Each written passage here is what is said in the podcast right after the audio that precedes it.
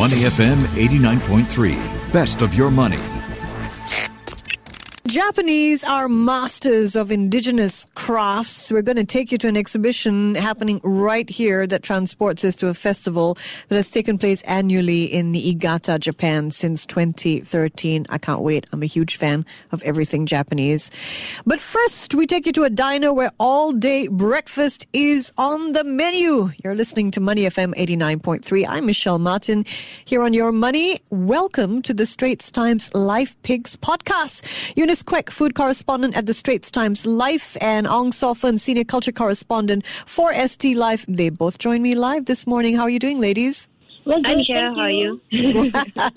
Wonderful. And feel free to jump in anytime during the conversation to share your thoughts. Eunice, your food correspondent at the Straits Times Life. That is a much envied job, I have to say. You're going to take us to Tiong Bahru Bakery Diner. I've been there. Which one did you go to, Raffles City yeah. or Funan Mall? I've been to both actually. Wow. Um, pretty much the same because these are the two outlets under the Tiong Bahru Bakery chain that have this new diner concept. So you've tried it as well? I have. I have. Yeah? I have. I have to say it was the first time that I came up close with a 158 year old sourdough starter. I've never eaten food that old. I know, right?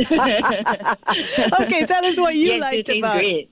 what yeah. did you like about Tiong Bahru Bakery? So, okay, I've always been a fan of the brand. You know, I love its bread, I love its pastries, and I've actually written about, you know, when they first had so-called, I would say, proper food at the Raffles City outlet.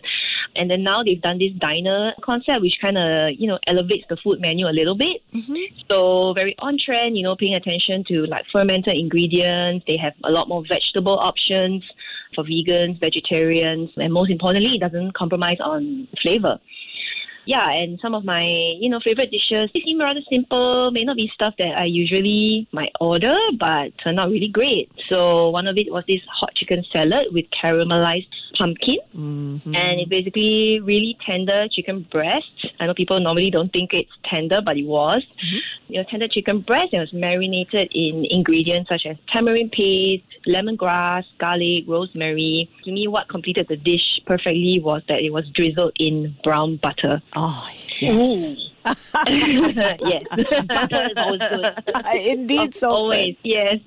And the other dish that I really liked was this miso whole wheat spaghetti with broccolini. I um, like that one like, too. It was so simple. Yeah. I mean, it was just yes. basically spaghetti and miso and rice vinegar. Yes. That was it. Oh, some eggplant maybe and broccolini. Yeah, so yeah, simple. But it sounds really delicious. You are right, Sor Fern. It was healthy. Pesto, yeah. I'm not used to healthy food tasting so good. That's right.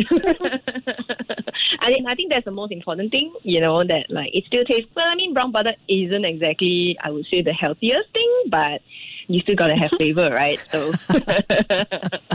hey, I love the pulled pork. Yeah. The pulled pork pasta. Oh, yeah. Did you try that? Yeah, the pulled pork was pretty good too. My only thing for that was that I kind of wished I had more. Didn't seem like that was very much. So, yeah. What I, I liked was, you know, that French chef, Paul mm. Albert. Mm he's obviously really passionate about his food and the attention yes. to detail. I mean, people hear pulled yes. pork and they think, oh, you know, that's almost fast food. But no, the pulled pork was marinated for two days. Yes. So he takes a lot of care, you know, in everything that he does.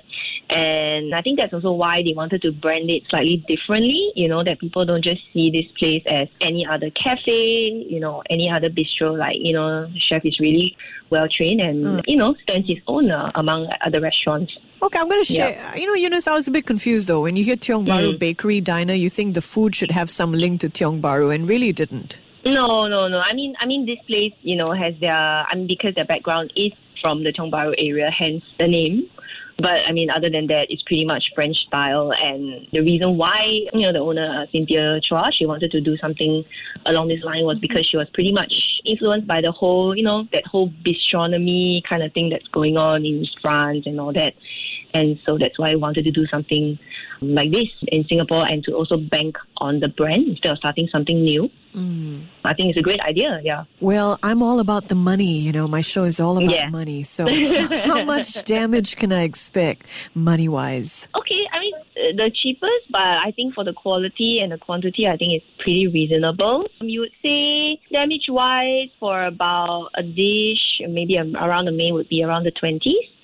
So, well, bad. Hmm. depending on how much you eat, you could go from about, yeah, around maybe 25 or so, and plus everything else that you add in around 30s. Yeah, and well, if you have like the waffles and pancakes, which you must, You must, you must. have, Especially the Yeah. brown butter pancake. yes. And then uh, if you have 50 cents, try the secret kaya, right? What do you Mm, think about that? yes, yes, yes. The kind of secret off menu kaya. I don't even know what the that- yeah, password is, but I think you go to the Eng Hoon outlet and you say you want the kaya. I'm sure they'll hand it to you for 50 cents. I'm sure. Yeah, yeah, yeah. No, that's not a problem. Yeah. All right. yeah. Well, thank and, you. And they come in the waffles and the pancakes come in a sweet and or savory option. oh, yeah. I forgot about So yeah, so so the sweet, the sweet one would be with Thai mangoes, Mm. caramelized almond. You have a salted butter caramel sauce, and a lemongrass infused chantilly cream. So he kind of wants to put in a bit of an Asian spin ish. Yeah, and the savory version has a sunny side up. It has crispy bacon, maple syrup, and ricotta. So, well, for me, it's all about the bacon, so I go for that. Well, thank you for making us so hungry 45 minutes to lunchtime at 12. you know where to go. Thank you. Eunice Quek there, Thank you. food correspondent at Straits Times Life. If you like the Straits Times Life Picks podcast, you can listen live on Money FM 89.3 from 11:10 a.m. every Wednesday, or you can subscribe to Life Picks on Apple Podcasts, Google Podcasts, or Spotify. Like us and give us a rating. From food, we head now to ah the wonders of Japan. Sor Fern here to talk about a unique show at the Nanyang Academy of Fine Arts called Roots of Metal Craft Tsubame Sanjo Niigata, Japan. Whisk us away, Sor Fern. Okay, so I'm a bit of a fan of like Japanese craft as well because their craftsmanship is always mm. top notch. And this particular show is very interesting because it focuses on metal craft, which is metal work basically. Mm. And most people tend to associate metal work in Japan with samurai swords because there's that pop culture cachet, right? For like sure. all this beautiful, sharp, crafted samurai swords. Well, unfortunately, this one is not about samurai swords. It's about much more mundane metalwork stuff like kitchenware and house tools and machine parts. But what I find very interesting about this show is mm-hmm. that they've also brought in craftsmen to do workshops. So I signed up for the knife finishing workshop this weekend. Is this for kitchen knives? Yes, it's for kitchen knives. This is fantastic. This is what I've been dying for. The sharpest knives I could possibly have in my kitchen. So it's a workshop where you're going to learn about Japanese knives. Yes. Oh, and then you can, yeah. So that is not the only workshop. Unfortunately, the knife finishing workshop is very popular, so it's full up. Oh. But there's another workshop on hammering copperware. So if you sign up for that, it's thirty-five dollars, mm-hmm. and you can make a copperware plate Gosh, that's a good deal. customize it according to your own design. That's really mm. cool. And Yeah, all, all in an hour, huh? I'm not sure how long. Yeah, yeah, I'm looking at workshop- it now. I think it's a mm. li- uh, okay. Those two are not the only workshops. At the end of March, there's another two workshops where you can learn to make spoons and forks and a copper mm. chopstick rest. Too much fun. Too much fun. because The you know, sounds very reasonable too. yeah, 35 $25. Yes, the sessions in March are cheaper. They're twenty five dollars compared to this Nice. weekend's thirty five dollars. Yes. Hey, you're like, That thirty five dollars is still pretty reasonable considering you learn a skill. ah, yeah, when you think about it. And then there's a Mm-hmm. free lecture on Japanese li- knives. That one's free. Yeah.